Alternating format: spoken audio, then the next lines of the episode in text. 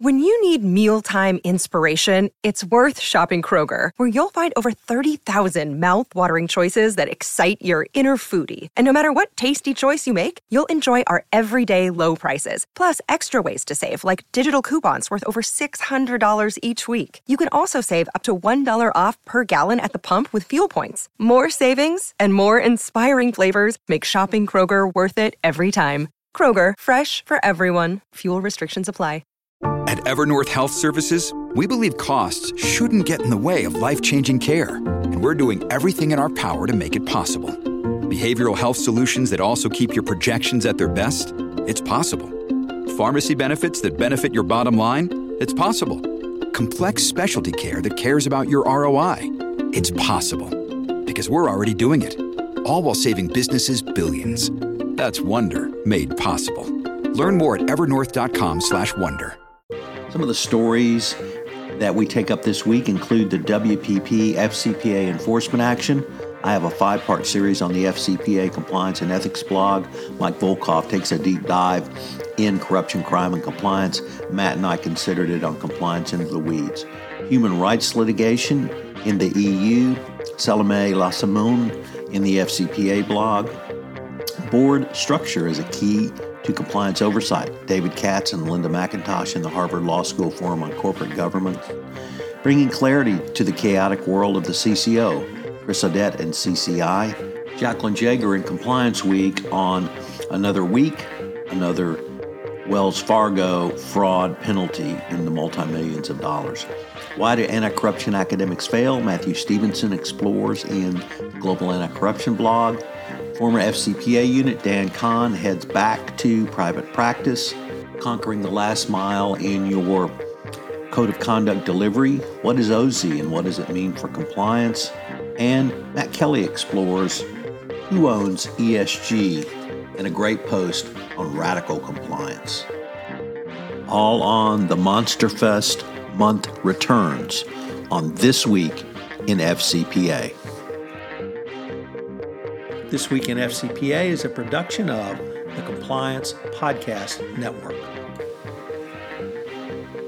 Hello, everyone. This is Tom Fox. Welcome to This Week in FCPA, episode 271 for the week ending October 1, 2021. Yes, Q4 is here. The Monster Fest month returns. Jay Rosen, Mr. Monitors himself, and myself, Tom Fox, the voice of compliance, are back to unpack some of the top stories and even bizarre stories that caught our collective eye on the Monster Fest Month Returns edition. Jay, you're probably going to ask me what monster are we featuring this month on Monster Fest Month. This month, it's the Invisible Man. So look forward to some blog posts about great Universal monster movie star, the Invisible Man. But what say you? I say there's another FCPA enforcement action. Want to delve into WPP and let the listeners know? Sure, Jay. So we had this enforcement action, unfortunately, after we recorded late last week. So lots of commentary this week. I wrote a 5-part series. Matt Kelly wrote about it in Radical Compliance. Mike Volkoff had a tripartite series on corruption, crime, and compliance. Matt and myself, as always, the coolest guy in compliance, Matt Kelly, took a deep dive into it on Compliance into the Weeds. So it was a really interesting FCPA enforcement action, Jay. Lots of bizarreness, lots of lessons learned. WPP, the world's largest advertising agency with annual revenues of $15 billion and over 100,000 employees, did not think compliance was important enough at the company to the point where during the relevant time period they had no compliance function nor a chief compliance officer. So put that on your cultural spin and take it out for a walk. I think that tells you all you need to know. We saw a paucity of pre-acquisition compliance due diligence leading to WPP purchasing some advertising agencies in countries outside their home jurisdiction of the United Kingdom. And we had insufficient controls. We had overrides of controls. We had one in India. We had 7 whistleblower reports before WPP even bothered to hire an investigative law firm. We had one failed investigation early on after the first 3 whistleblower reports. We had creative accounting and bribery schemes. We had one bribery scheme where it was funded by an entire fraudulent account of $1.5 billion designed to create the pot of money to pay the bribe. We had bribery schemes in India, Peru, Brazil, and literally across the globe. We had lots of questions raised. Number one, why didn't they pick up the phone and call affiliated monitors? Because if there was ever a company that needed a monitor, it's WPP, so where's the monitor? We have no DOJ criminal enforcement action or deferred prosecution agreement as yet. This was an SEC enforcement action. Why isn't or wasn't the SFO, the UK Serious Fraud Office, involved? Because, as I mentioned, this is a UK domiciled company, although there was clear jurisdiction in the United States because part of the bribery schemes were on email servers in the United States, and WPP has holds shares in ADRs in the United States. So it was really a lot to unpack. I'd love to talk to, Eric or Vin or Rod or anybody about this because, Jay, this seemed to be at the most basic, not a toxic culture, but a failure of culture. And the example I gave of no compliance function in the organization probably speaks to this as most. And in the acquisitions of these local companies, there was a earnout for the owners who sold to WPP. They were kept on to help run the local affiliates. Nothing wrong with an earnout. It's a standard term and condition in lots of acquisitions. Really weren't mergers, they were acquisitions. But the earnout provision led to a perverse incentive that Eric talks about quite a bit, where the local owners led the bribery and corruption efforts so that they could earn out their pay. So lots of lessons learned here and lots to talk about. Lots of us talked about it. I don't know how much you may or may not have followed it, but if you have sort of any initial thoughts, I'd love to hear them at this point, Jay. I think I'm ready to move on to the next story, if that works for you, Tom. And this comes to us from the FCPA blog, written by Salomé Lassamon. Hope I said that right. In Europe, human rights litigation is gaining momentum. Human rights have recently attracted more attention with significant legislation enacted throughout the EU, and major companies have been increasingly targeted by complex litigation for alleged human rights violations. Here are some of the biggest ESG developments companies operating in the EU should know about it. In France, duty of vigilance in human rights litigation. Adopted in 2017, the duty of vigilance law requires companies to devise, publish, and implement a vigilance plan to identify human rights and environmental risks resulting from their activities and introduce measures to prevent them. It applies to corporations employing more than 5,000 employees in France or over 10,000 worldwide.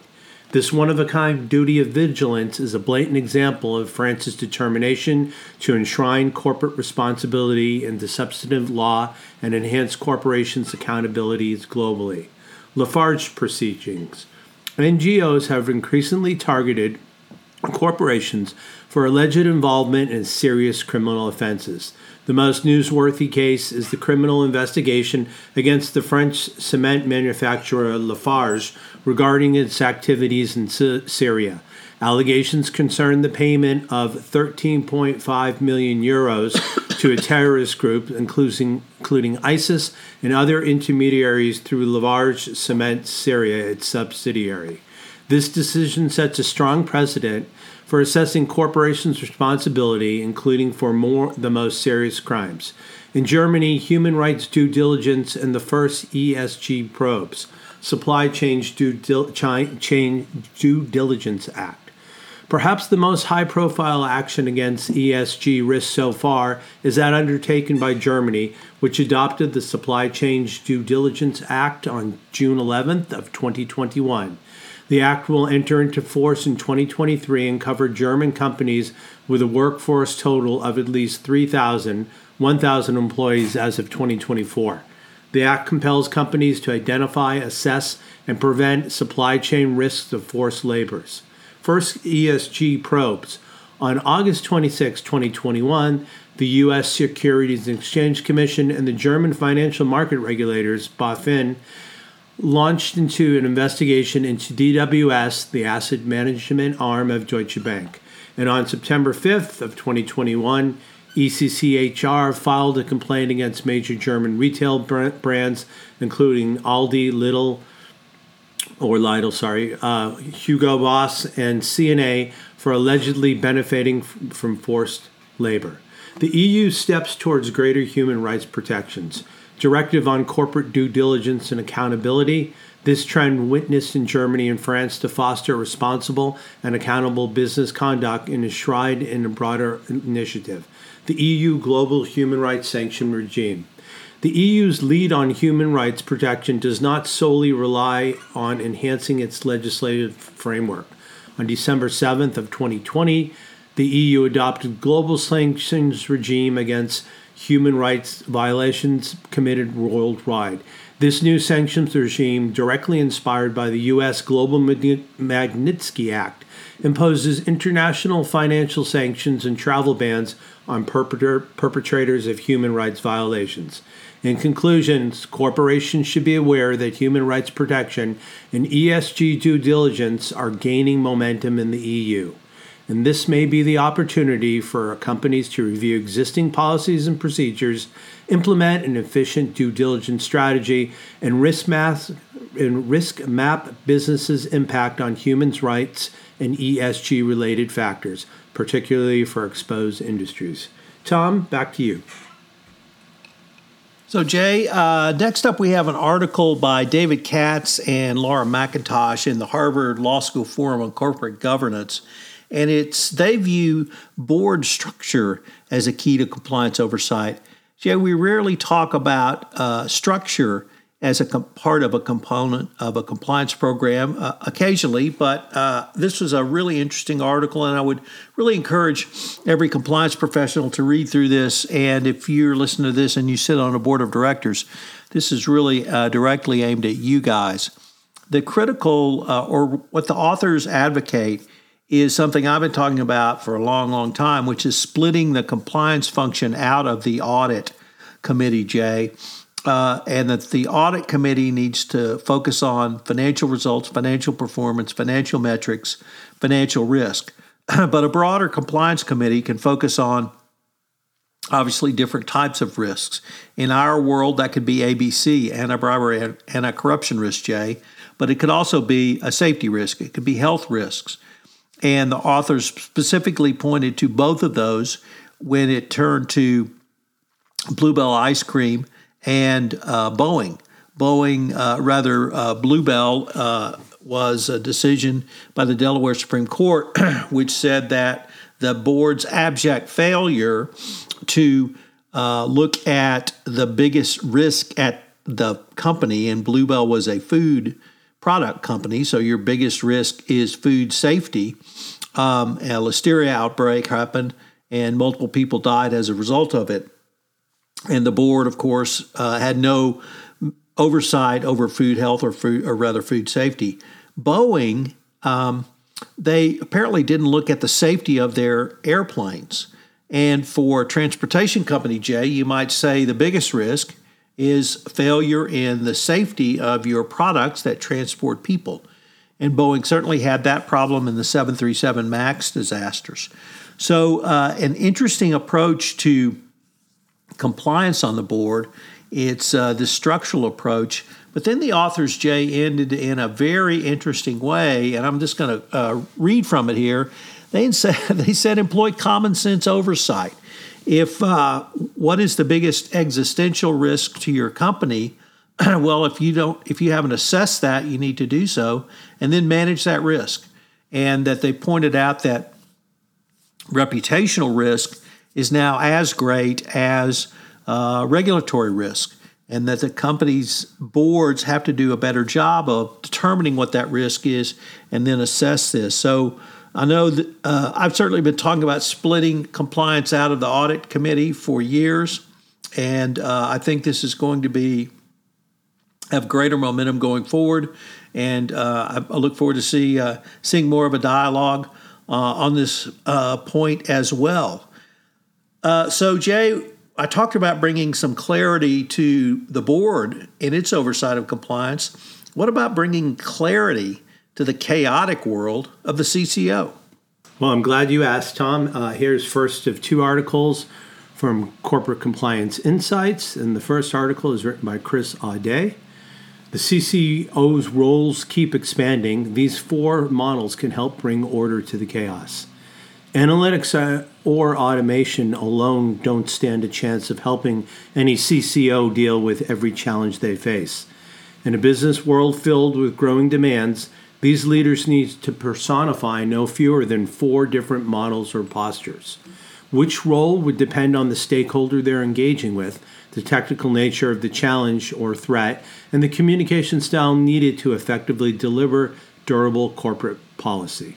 The new compliance mandate. Quite aside from the pandemic-related challenges of prolonged business model disruption, hybrid working, vaccine mandates, and huge employees' attritions, CCOs are also being tasked with improving how they deliver guidance to the business. The role itself is also expanding. CCOs are now expected to manage the next generation of organizational mandates, including ESG, CSR, and DEI initiatives, which organizations are increasingly evaluated by investors, the media, and their own diverse set of stakeholders. How do we look at the multifaceted CCO? With growing challenges materializing from all directions and resourcing flat or even declining, it's no wonder that the CCO can't be great at just one facet of his or her role. Increasingly, technology capabilities, while important in meeting the challenge, cannot alone fill the gaps. Therefore, Gartner has introduced a new framework for the modern CCO that incorporates and helps them visualize the four main roles embedded in their position. These flexible roles provide the CCO with the best chance of being able to meet the challenges coming from a variety of different and essential business contexts. First up, the strategic business CCO. This model focuses on providing compliance advice that influences and strengthens an organization's strategic direction. This type of CCO seeks out a clear understanding of business objectives, proactively advises leadership on compliance risk, and provides their own guidance. The second archetype, culture and ethics steward CCO. This CCO model promotes a strong corporate compliance culture to build shared accountability and influence business direction. Specifically, these CCOs focus on reinforcing the organization's culture and changing environment. The tech and analytics champion CCO. This model focuses on supporting technology initiatives to improve risk mitigation outcomes and functional effectiveness and promote technical skills. The model emphasizes a growing adoption of analytics, automation, and artificial intelligence to augment the capabilities of their staff. And the final archetype, aligned assurance CCO. This working model focuses on establishing strong partnerships throughout assurance functions with clearly enumerated risk ownership, accountability, and reporting roles. While operating in this role, the CCO addresses concerns related to stakeholder assurance fatigue and allows for a comprehensive and consolidated view of risks that threaten the organization. In conclusion, there is no way to sugarcoat the challenges faced by CCOs at a time when they have never been more important to the health of an organization and its culture. But by reevaluating their mandate and embracing the needs to pivot among the different roles depending on the context with which they're faced, the CCO has a fighting chance to meet today's demands. Tom, back to you. So, Jay, are you a Wells Fargo Bank customer? Luckily, no. I am a B of A customer, legacy from Security Pacific many years ago. Well, that's a good thing, Jay, because Wells Fargo paid yet another multi-million-dollar fine for yet another fraud scheme. This one is in the bank's foreign exchange services, or Forex, where from 2010 to 2017, and that date is significant, Wells Fargo FX sales specialists defrauded over 770 customers by making up prices on currency it was selling and marking down the prices on currencies it was buying. So that's the spread or sales margins. The article comes to us from our friend and colleague Jacqueline Jaeger on Compliance Week, and Jacqueline details the fraud schemes used by the Wells Fargo people. But more than that, Jay, was a complete and total utter compliance failure because Wells Fargo failed to put any meaningful or effective safeguards in place. There were no meaningful or effective policies or procedures governing this. And the article, or rather the settlement agreement, specifically noted the toxic culture at Wells Fargo, no surprise there, where FX employees openly joked about and celebrated taking advantage of the bank's customers. So Wells Fargo, I don't know if you can say they didn't get it right. They sure didn't get it right this time. And the fallout from their initial sales, fake sales fraud scandal continues. I'm just stunned that, and I mentioned the 2017 date. Well, the significance of that, it was a year after Wells Fargo had their original settlement for their fraudulent sales practices scandal and were under monitorship. So they continue to engage in fraud in the Forex arena after the settlement agreement. The Fed chair, Jerome Powell, has said in a press conference that the Wells Fargo asset cap place will remain in place until the bank has comprehensively fixed its governance and compliance deficiencies. Elizabeth Warren, whatever you may or may not think of her, has called for the breakup of Wells Fargo because they cannot get it right. And Warren continues to be proven correct as Wells Fargo has compliance stumble after compliance stumble after compliance stumble, a multi-million-dollar settlement for yet another fraudulent activity by the bank. So Wells Fargo is back in the news. But also in the news is our friend Dan Kahn. What is Dan Kahn up to, and why is it newsworthy, Jay? Well, this comes to us from the Wall Street Journal's Risk and Compliance Journal from our good friend Dylan Tokar. And it's noteworthy because Dan Kahn is returning to private practice at Davis Polk and Wardell. After an 11-year stint at the Justice Department, Daniel Kahn, whose last day was Wednesday, rose from his position as a trial attorney to become its most recognizable expert on the Foreign Corrupt Practices Act. As I said, he will return to Davis Polk and Wardell, where he worked previously. Since the early 2000s, the Justice Department's enforcement of the law has led to a string of blockbuster settlements with some of the world's most well-known companies, including Siemens AG, Goldman Sachs, and many others. As enforcement of the law has expanded, law enforcement agencies and regulators in countries around the world have teamed up with the U.S. Department of Justice and the Securities Exchange Commission to investigate and resolve cases of bribery by multinational corporations. Mr. Kahn joined the Justice Department's fraud section as part of its criminal division in 2010 and became chief of the FCPA unit in 2016. As he rose through the ranks of the unit, he worked on cases involving French transportation company Alstom and U.S. fashion company Ralph Lauren. In recent years, Mr. Kahn held a number of senior positions in the fraud section and criminal division, but he continued to be a key steward of the FCPA program, appearing on panels about anti-bribery law at compliance conferences and at an appeals court hearing involving former Alstom executive who was charged with violating the law. Dan also oversaw teams of attorneys investigating healthcare and securities fraud and market manipulation cases. The fraud section, which consists of around 180 prosecutors, is one of the largest teams of white-collar prosecutors in any country. The FCPA has remained the cornerstone of the Fraud Section's corporate enforcement program for nearly 20 years. That staying power derives from the fact that cases are worked by a dedicated unit that is staffed and overseen by career prosecutors rather than political appointees. Mr. Khan said, "I don't see a slowdown anytime in the near future. They are continuing to look at new and innovative ways of identifying corruption. Although the investment of resources may slightly vary across administrations, the FCPA enforcement was consistent through his three administrations that he served under. That was also true under Donald Trump, who once famously called the FCPA a horrible law before he became president. The Biden administration, consistent with past administrations, has made anti-corruption a pillar of the government's national security agenda, leading some lawyers to speculate that the Justice Department may commit additional resources to investigating FCPA cases. Attorney General Merrick Garland in June launched a task force specifically focused on enhancing the department's efforts to combat human trafficking in Mexico and the Central American countries of Guatemala, El Salvador, and Honduras."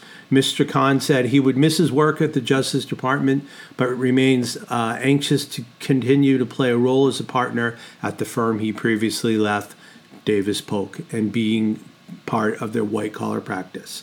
So, Tom, a very successful career for a fraud fighter. What's up next in your list?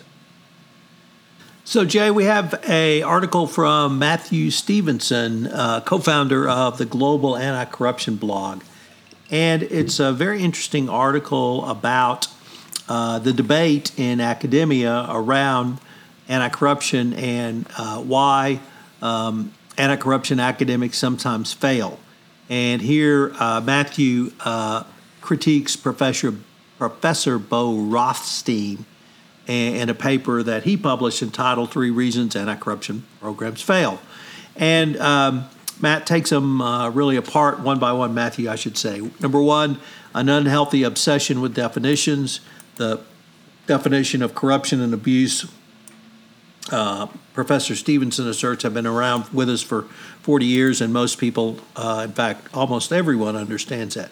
Two is a misunderstanding and misuse of social science concepts in the anti-corruption world, particularly around principal-agent and other business relationships.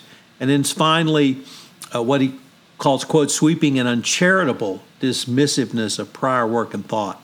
And certainly academics who want to make their name will critique or even try to show how prior academic work was incorrect, and that's one way you make your name. But in the ABC world, he finds this to be too aggressive an approach to take. So I'm the sons of teachers, so I always enjoy a good academic debate. If that's if you're a listener and you like a good academic debate, this is certainly the article for you. Jay, what can you tell us about conquering the last mile of delivery on a code of conduct? Well, I'm glad you asked, Tom. This is the second of two from Corporate Compliance Insights from my good friend Harper Wells. And Harper says that you need to ensure the last mile delivery of your code of conduct, or if you fail, your message will not be received. Simply having a code of conduct will not mitigate risk on its own. It requires constant upkeep, fresh training and communication, and regular updates. If your code is lonely, your organization may be exposed. The story is familiar. Organizations with a code of conduct suffer an embarrassing misconduct allegation or ethical lapse. As they pick up the pieces, they're left wondering what went wrong. Most businesses have a code of conduct, and many of them put them out online for employees to reference. Employees may be told about the company's code during onboarding or given a handbook or a binder. Some organizations even incorporate the code into yearly training, but usually it's the same experience regardless of who's training or what their unique role at the company is. These approaches, unfortunately, often fail because they view the code of conduct as static, check-the-box document. These struggles are unfortunate because so much may go into the drafting of the code only for it to be sadly ignored. What you should ask yourself, most organizations already have a code, and refresh cycles in place, which is perhaps the biggest initial step. The next step is ensuring that the code is working for you rather than against you. Here's some questions you can ask yourself about your code. In terms of accessibility and empowerment, are your code and policies updated and easily accessible? If you have a global print, are your code and policies localized per region and country? Content and guidance. Are your employees trained on the proper handling of common dilemmas, how to report problems, and where to go? Do employees with management, reporting, or investigation responsibilities receive additional guidance? Measurement and monitoring. Are internal systems and controls working properly to identify and monitor red flags? Does your helpline and other reporting data match the behavioral insights gained from training metrics? Now, here's where we need to focus on the people. Although codes of conduct establish acceptable behavior, highlight risk areas, and support company policies, employees bring all those principles to life. Inspiring confidence and trust in those employees helps ensure that when someone is faced with an ethical dilemma, they know the right choice to make. Here's the proper processes. A culture that relies on people to do the right thing must also have related processes in place to support them. For codes of conduct, this includes policy governance, ranging from how the code and its supporting policies are updated to how investigations are handled, and reporting mechanisms, what processes are in place for the company, employees, and managers to report a violation or concern. Finally, here's the focus on the last mile. Ultimately, a code of conduct must act as a guide for employees as they go about their daily work. For that to happen, the code must be pervasive and woven into the fabric of the organization. A tall order if an employee does not see evidence of its principles in their day-to-day work life. For a code of conduct to permeate and inform everything employees do, compliance teams must reevaluate their approach and ensure that people, processes, and systems are aligned.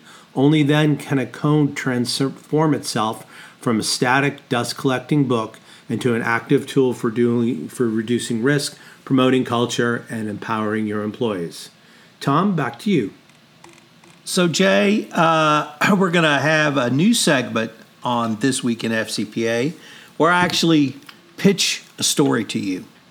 And I think, as everyone knows, you're a recovering screenwriter. So your job in this is to hear the pitch and then determine whether we could create a screenplay around it, or is it just too weird?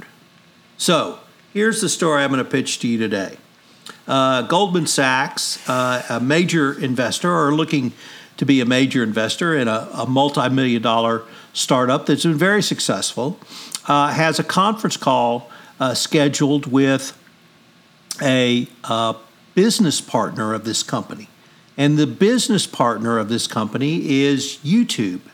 This company posts videos on YouTube in addition to their own social media outreach, and they are alleged to have millions and millions of YouTube subscribers. And so Goldman wants to do a little due diligence with YouTube.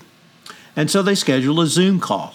And about 10 minutes before the Zoom call is to commence, the YouTube senior executive who is scheduled to be on the call emails in and says, "Having a little problem with Zoom today. Let's do it the old-fashioned way. Let's do a phone call." So they, can scramble and go old school and do a con call. And they're having a con call with the YouTube executive, and his voice turns a little odd. And they begin to think that there's some digital altering of his voice. So they conclude the call, and they turn this matter over to Goldman Internal Security, who investigates it, and it turns out that it's not the YouTube executive, but it's the co-founder of the company seeking monies from Goldman. So, if I told you that story and said, "Hey, I got a great idea, you think we could make a movie out of this," what would you say? It's just too far-fetched, Tom. I just don't see a company going to those lengths to impersonate Google and to go old school on a call. But I have a feeling you're going to tell me something different. Well, indeed I am, because that fact pattern actually was reported this week. Ben Smith in the New York Times and the companies involved were Goldman Sachs, and the company seeking the investment monies was one company called Ozy, and they are social media and additional reporting. Interestingly, as part of their internal investigation, Goldman Sachs actually contacted the YouTube executive, not through his Gmail account that he had been corresponding with, but through his real account. And they talked to him, and he said, "Who are you? I've never talked to you." So it turned out the co-founder and chief of operations of Ozy impersonated the YouTube executives. Now comes the weird part. The first part I told you wasn't weird. Now comes the weird part that Ozy closes ranks and says, well, our co-founder was having a mental health issue, and it was a one-time event, and it won't happen again. And the board of directors issues a statement that, well, you know, we've looked at this, and we fully support the way our co-founder was treated from this event. No report on what the mental health issue or event was. Well, the fallout was literally immediate. Investors started pulling out a top talent that they had hired, Caddy Collins.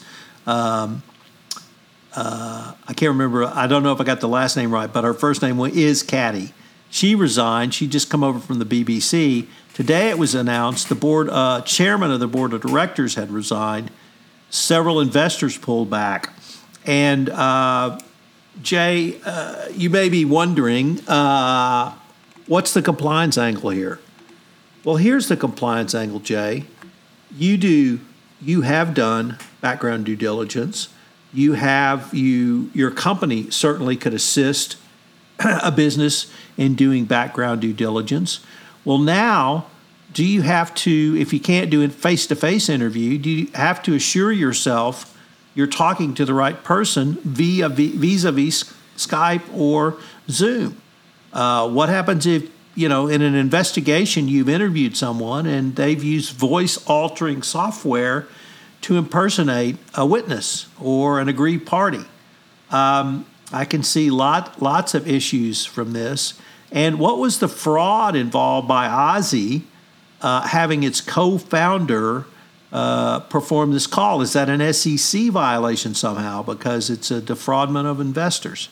So we often joke about on this podcast stories that are so weird Hollywood wouldn't even take them, but it's just another case or another enforcement action or another something. So this one really struck me as about as out there as you can get, and I'm not sure if this is life imitating art or perhaps art imitating life. Nevertheless, I think, unfortunately, their implications for the compliance professional, their implications for the compliance consultant who may do due diligence, and there's lots of implications going forward. So I'm glad we have this new segment where I get to pitch stories to you because the stories I pitch usually come from some case.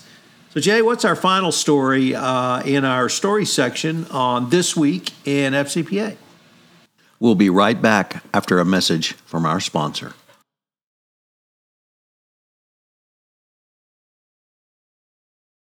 This episode is brought to you by La Quinta by Wyndham. Your work can take you all over the place, like Texas. You've never been, but it's going to be great because you're staying at La Quinta by Wyndham. Their free Bright Side breakfast will give you energy for the day ahead. And after, you can unwind using their free high-speed Wi-Fi. Tonight, La Quinta. Tomorrow, you shine. Book your stay today at LQ.com.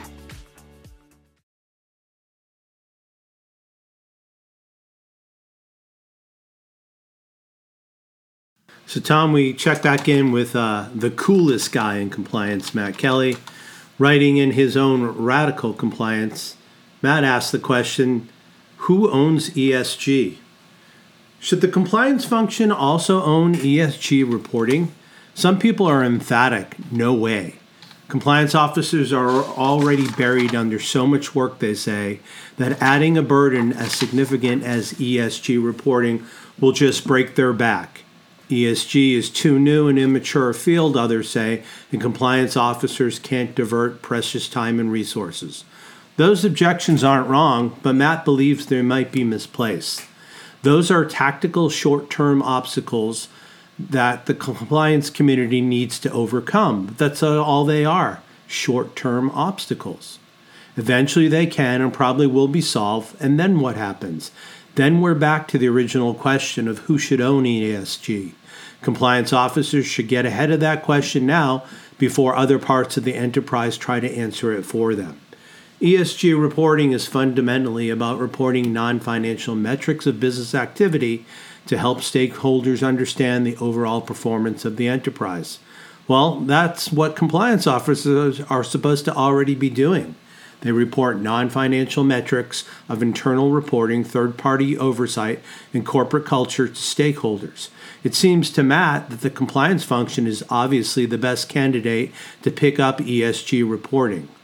But some people might frame ESG another way. Another way to look at this debate is, if compliance doesn't own it, who should? What other parts of the enterprise would be better served as natural candidates? Just about every other function that might be plausible doesn't have enough experience. Let's consider pretenders here, or contenders. Legal, sure, the team can craft contracts to compel ESG disclosure, but it has little experience assessing controls. Internal audit, no way. Internal audit could test controls and risks, but it has no experience drafting policies or contracts. HR.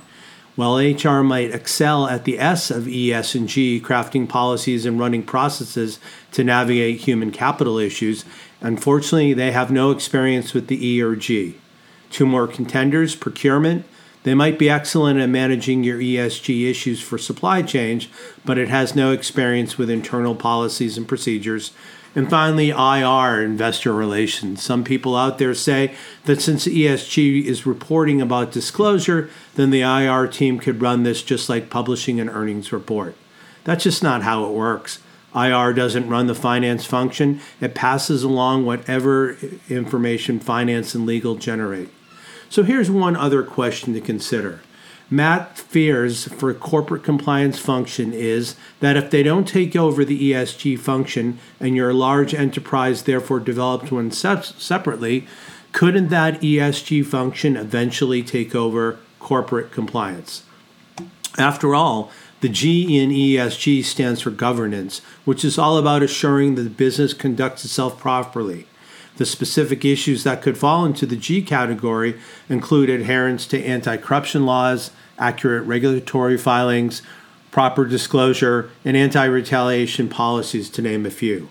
So if a chief ESG officer is nominally responsible for all that, for both internal operations and the supply chain, wouldn't that mean that the compliance function reports into that person?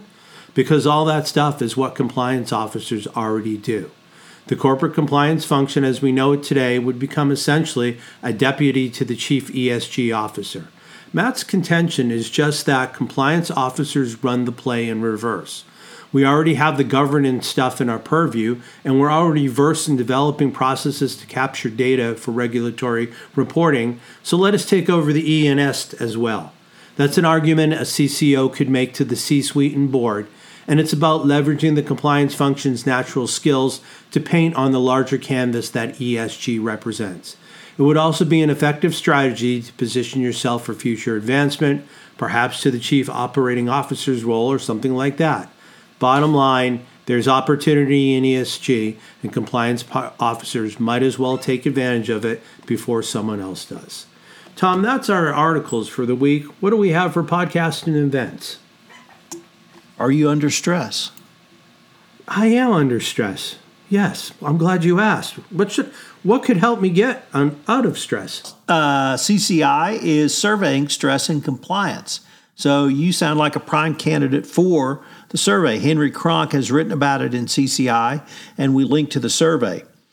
So now we delve to an interesting topic, Jay, inside the mind of the CCO. Compliance Week is surveying that topic and will report their results next month or so. But we link to the survey as well in the show notes, podcast and events section. And Ethisphere's World's Most Ethical Company Awards for 2022 are open for submission. For more information on the application process, check out the link that we have in the show notes. Jay, we've got some great new pods out on the Compliance Podcast Network. One of the most interesting ones, and going in certainly a different direction, is A Yank at Oxford, where I, with my co-host David Simon, we detail his journey as he heads back to Oxford to matriculate for an MBA at Oxford. We're going to do this quarterly, and we just had the first episode drop as David has just begun his journey. Jay, I know you're exasperated.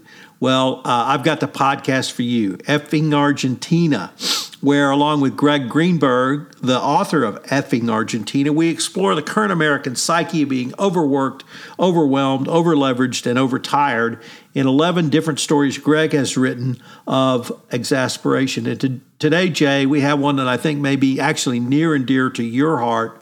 One of the most beloved characters in American musical theater, Officer Krupke, makes an appearance in Effing Argentina, and it's in the context of meeting with his agent and pitching a script for a new show, Officer Krupke's Bar. So what do we have? And one more podcast, which dropped today, From the Editor's Desk is back, where along with Compliance Week Editor-in-Chief Dave Lefort, we take a look back at top Compliance Week stories from September and take a look forward. So we talk about the survey they're running inside the mind of the CCO, and Dave gives some of the preliminary numbers that they've gotten from the survey. So check out From the Editor's Desk. All of these are available on the Compliance Podcast Network. Jay, what do you have next for us? K2 Integrity's Eduardo Fiore will present webinar on ESG getting hitched to business and IP strategy, from the resilience framework to the recovery path. This will be in a couple weeks on October 14th. As always, we have registration and information in the show notes.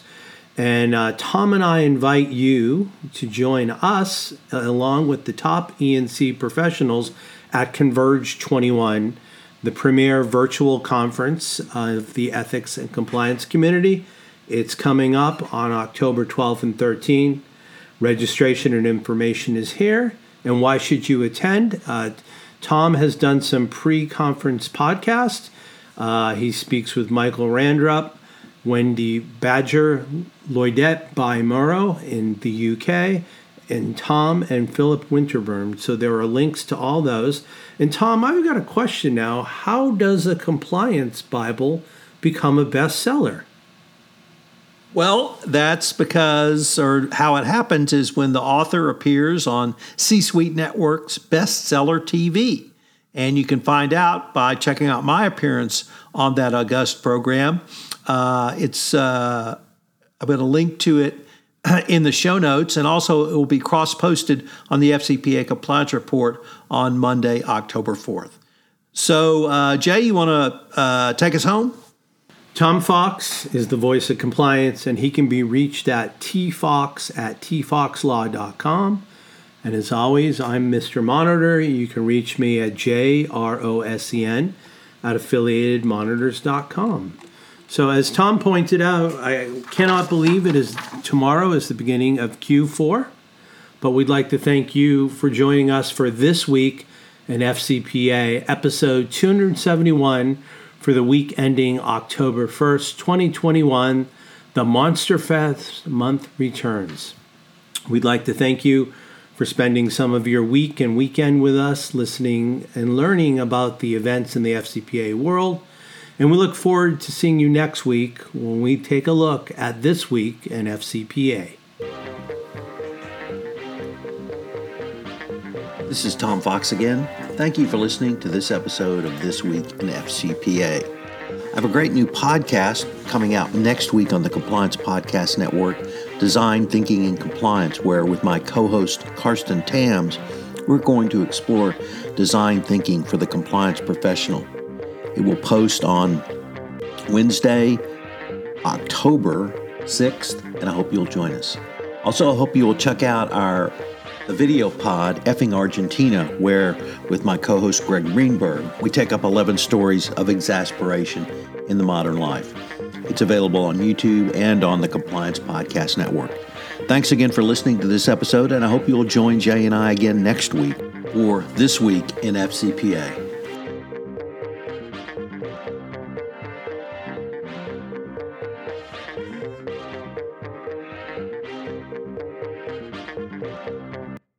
This podcast is a part of the C-Suite Radio Network. For more top business podcasts, visit c-suiteradio.com.